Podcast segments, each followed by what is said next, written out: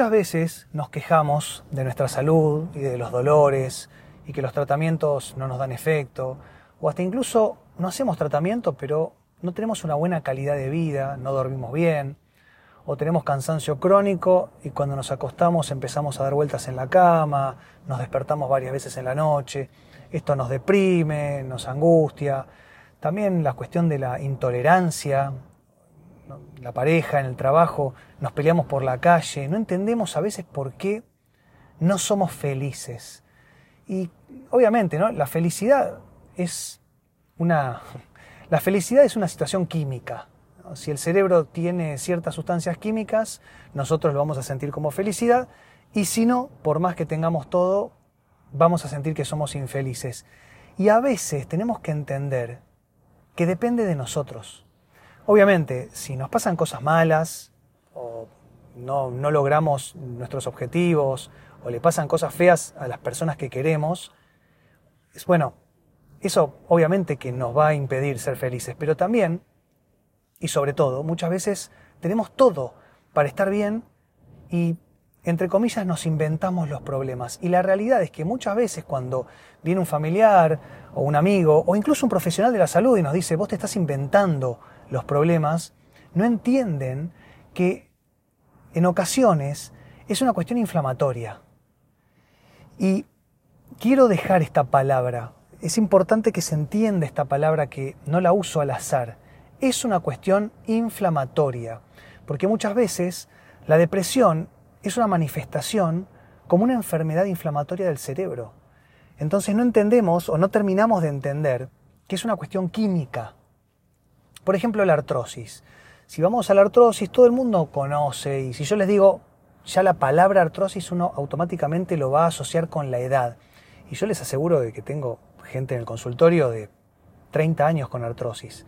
Porque no tiene que ver solamente con la edad, tiene que ver también con cómo cuidamos nuestro cuerpo. Y la artrosis en sí no duele.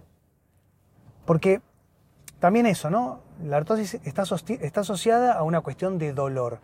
Y la artrosis no duele o no debería doler. Lo que sí duele es todo el componente inflamatorio que se genera alrededor de, por ejemplo, una rodilla o una vértebra o, no sé, alguna cadera con artrosis. La artrosis es el desgaste de una articulación y se deforma.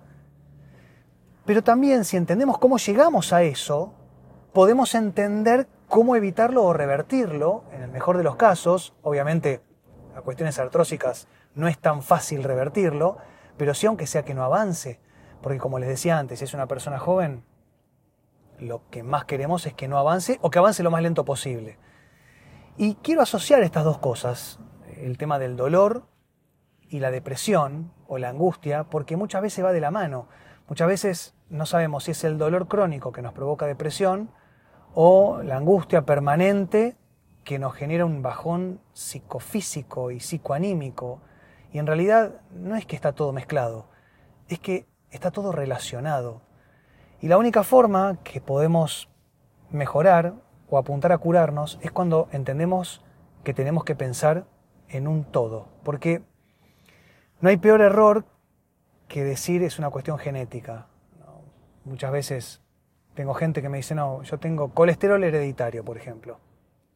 Mi papá lo tuvo, mi abuelo lo tuvo y lo tengo yo.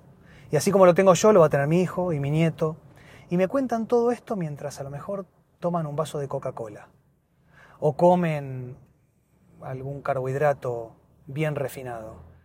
Todo esto va a hacer que nosotros nos desgastemos y claramente, ¿no? Si nuestro padre y nuestro abuelo tuvo colesterol, nosotros tenemos predisposición. Pero la genética, como les digo, predispone, pero no determina.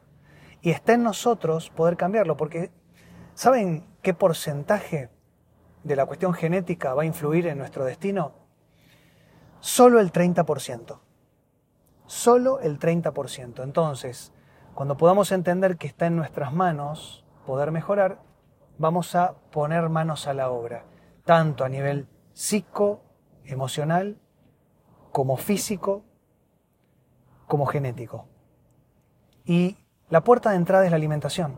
Y yo entiendo que ahora es cuando la mayoría de las personas que están escuchando quieren tirar la toalla o apagar el podcast y decir, esto no me va a servir. Pero hay que entender que muchas veces es una cuestión de adicción. Podemos tener una adicción. ¿Y por qué a lo mejor una persona que es adicta a la cocaína se dice, bueno, es un drogadicto? O una persona que es alcohólica, bueno, es un cuando anda mejor se dice es un recuperado, bravo. O inclusive el tabaco, ¿no? El cigarrillo, las cajitas de los cigarrillos dicen que vamos a tener cáncer si seguimos fumando. Lo dice la cajita. Eh, todas las adicciones y todos los tóxicos van a quedar muy expuestos en cualquier momento y nadie tiene pudor en decirlo. Ahora, si una persona tiene sobrepeso u obesidad, es gordofobia. Porque a una persona obesa no se le puede criticar que come de más o que come mal. Y ahí me parece que está el problema. En entender que una persona con obesidad y sobrepeso y eventualmente también adicción a los carbohidratos o a la comida, también es una persona enferma. Y hay que tratarla como tal. Porque hasta que eso no mejore, no hay forma que nada mejore. Porque somos lo que digerimos. Y en ese orden de cosas, cuando nosotros comemos algo, obviamente pasa primero por la boca y todos los productos hiperpalatables, todo lo que nosotros estamos acostumbrados a decir, déjame disfrutar de la vida, ¿no? Eso también me gustaría dejarlo bien en claro, porque ¿por qué una persona cuando está fumando lo miramos de reojo y decimos, oh, este se va a morir de cáncer? Pero una persona que está comiendo algo que no corresponde porque es súper refinado o ultraprocesado, no, no le decimos nada porque está disfrutando de la vida, ¿no? no le dice a una persona, no tomes Coca-Cola, te va a hacer mal, ah, déjame ser feliz. De algo hay que morir, la frase de algo hay que morir. Frases desafortunadas si las hay, ¿no? De algo hay que morir. Bueno, sí, pero el tema no es que vas a morir, el tema es cómo vas a morir. ¿Cómo vas a llegar a tu vejez? Si es que llegás, pero morir, la muerte, es el proceso natural de la vida, es el final de la vida, forma parte de la vida. El tema es cómo llegamos a eso, porque si llegas sufriendo, no la vas a pasar bien. Entonces cuando digas de algo hay que morir, pensalo dos veces. Y yo entiendo, como les decía, que el primer paso para la alimentación pasa por la boca. Primer paso es en la boca, en donde disfrutamos, ¿no? porque los productos hiperpalatables, los productos de rico sabor, nos hacen feliz. Es verdad, no lo vamos a negar, nos hacen feliz. Pero más allá de esa felicidad, tenemos que entender a dónde nos va a llevar. Y les voy a contar el camino que va a ser ese bocado que nos provoca felicidad mientras lo masticamos, para que después vean y saquen sus propias conclusiones.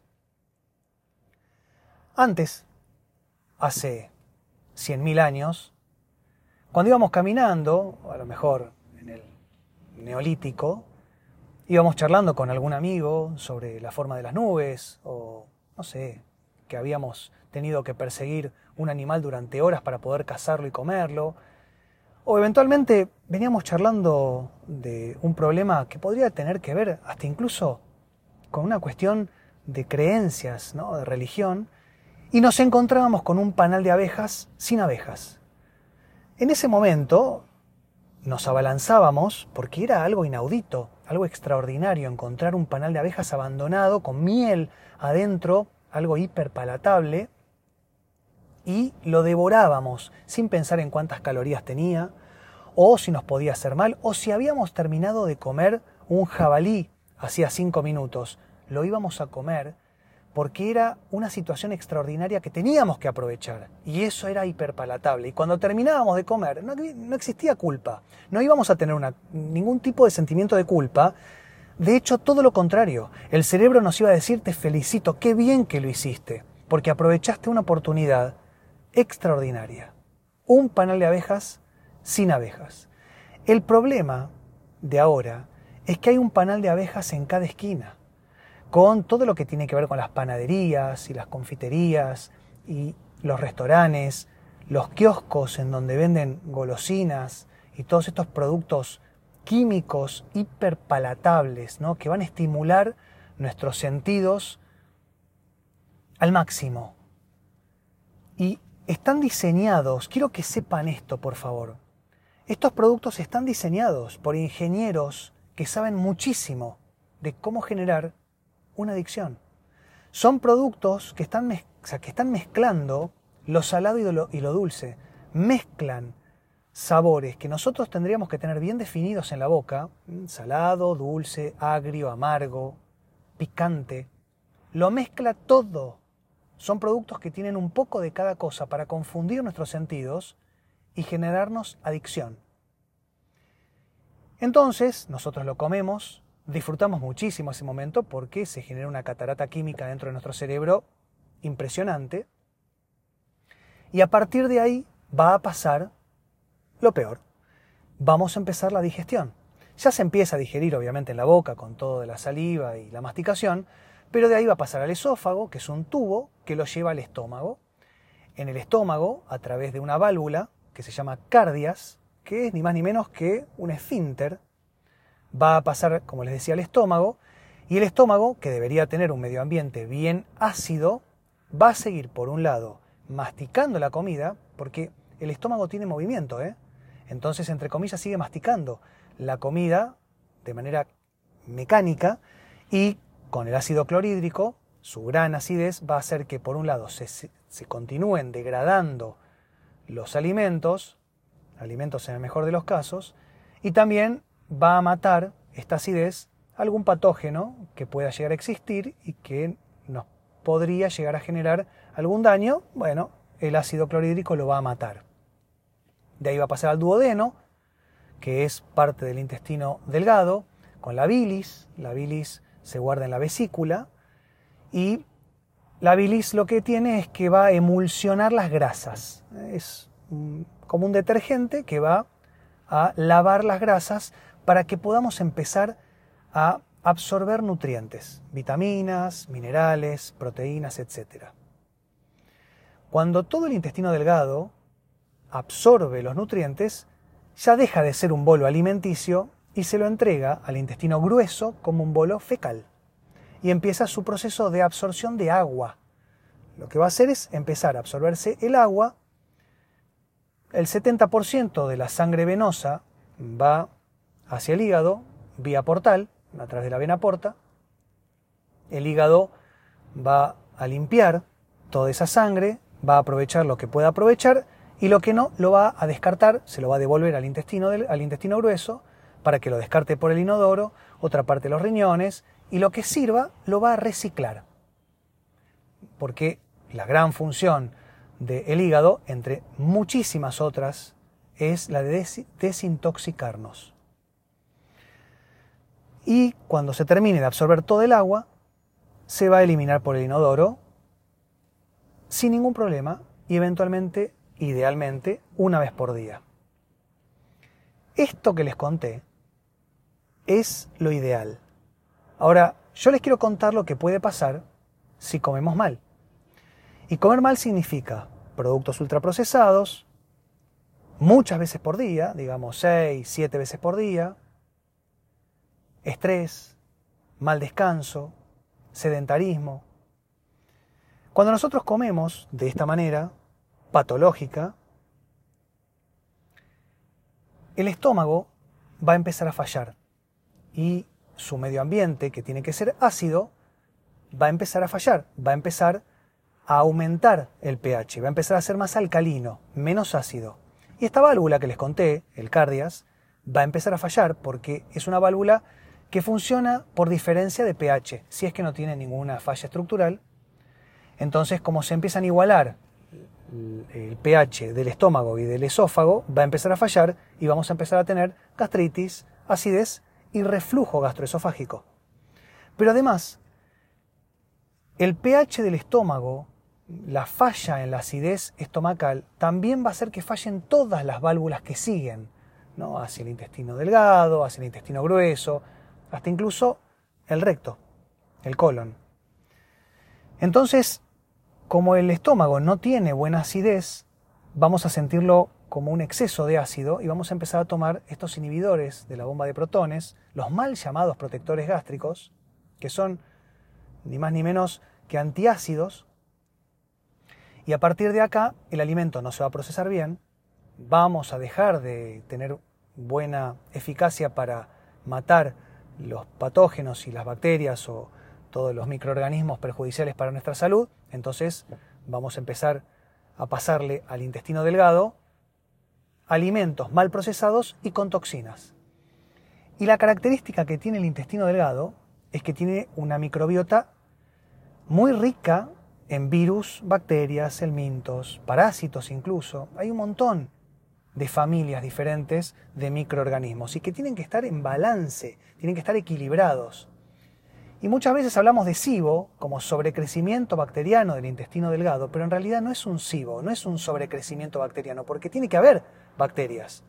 El problema es que va a haber un desequilibrio en estas familias de microorganismos. Y acá es donde empieza a fallar la digestión y el sistema inmunológico, que está por detrás de las barreras intestinales, va a tener que abrirse camino entre las células epiteliales del intestino, los enterocitos, y va a generar lo que se llama una hiperpermeabilidad intestinal. Entonces, vamos a estar inflamados porque justamente el sistema inmunológico está intentando controlar esta inflamación de patógenos externos que están presentes en un lugar donde no deberían estar porque tendrían que haberse muerto en el estómago. ¿Se va entendiendo? Cuando esto ocurre, la hiperpermeabilidad intestinal lo que va a generar es una inflamación crónica de bajo grado porque tenemos un tejido adiposo en exceso. El tejido adiposo es muy útil. ¿eh? El tejido adiposo es nuestra reserva de energía. Lo que pasa que en exceso se vuelve tóxico, se vuelve lipotóxico. Entonces, cuando tenemos una alta toxicidad, el hígado, que tiene una función básica y fundamental de desintoxicación, va a cambiar su orden de prioridades, va a dejar de desintoxicar para volverse un órgano que lo que va a hacer es modular la inflamación. Se vuelve un órgano inmunitario, inmunológico. Entonces vamos a perder parte de esta capacidad de desintoxicar. Si a esto le sumamos que tenemos una hiperpermeabilidad intestinal, un sobrecrecimiento o un desbalance en nuestra flora intestinal, prácticamente ya entendemos que vamos a estar con una inflamación crónica de bajo grado y esto es ni más ni menos que una colonización. Vamos a estar colonizados por patógenos externos que deberían estar en el lumen intestinal y que deberían ser descartados por el inodoro, los vamos a tener adentro de nuestro organismo. Y vamos a tener que lidiar con esto todo el tiempo, permanentemente. Por eso, los dolores articulares, musculares, generalizados, el cansancio crónico, la falla sistémica. Vamos a empezar a tener fallas en los órganos viscerales y vamos a empezar a sentirnos mal. Las digestiones pesadas, esta inflamación postprandial, que es el abdomen distendido cuando terminamos de comer. Vamos a estar muchas veces, a lo mejor, con unas indigestiones muy prolongadas y después nos terminan de diagnosticar con colon irritable porque empezamos a alternar diarrea con constipación. Empieza a fallar todo, todo el tubo digestivo, porque el intestino grueso no, tiene la capacidad de absorber el agua o la absorbe por, por demás. Entonces, si la absorbe por demás, vamos a tener constipación. Y si no la puede absorber, vamos a tener diarrea porque sale con mucosa, con agua.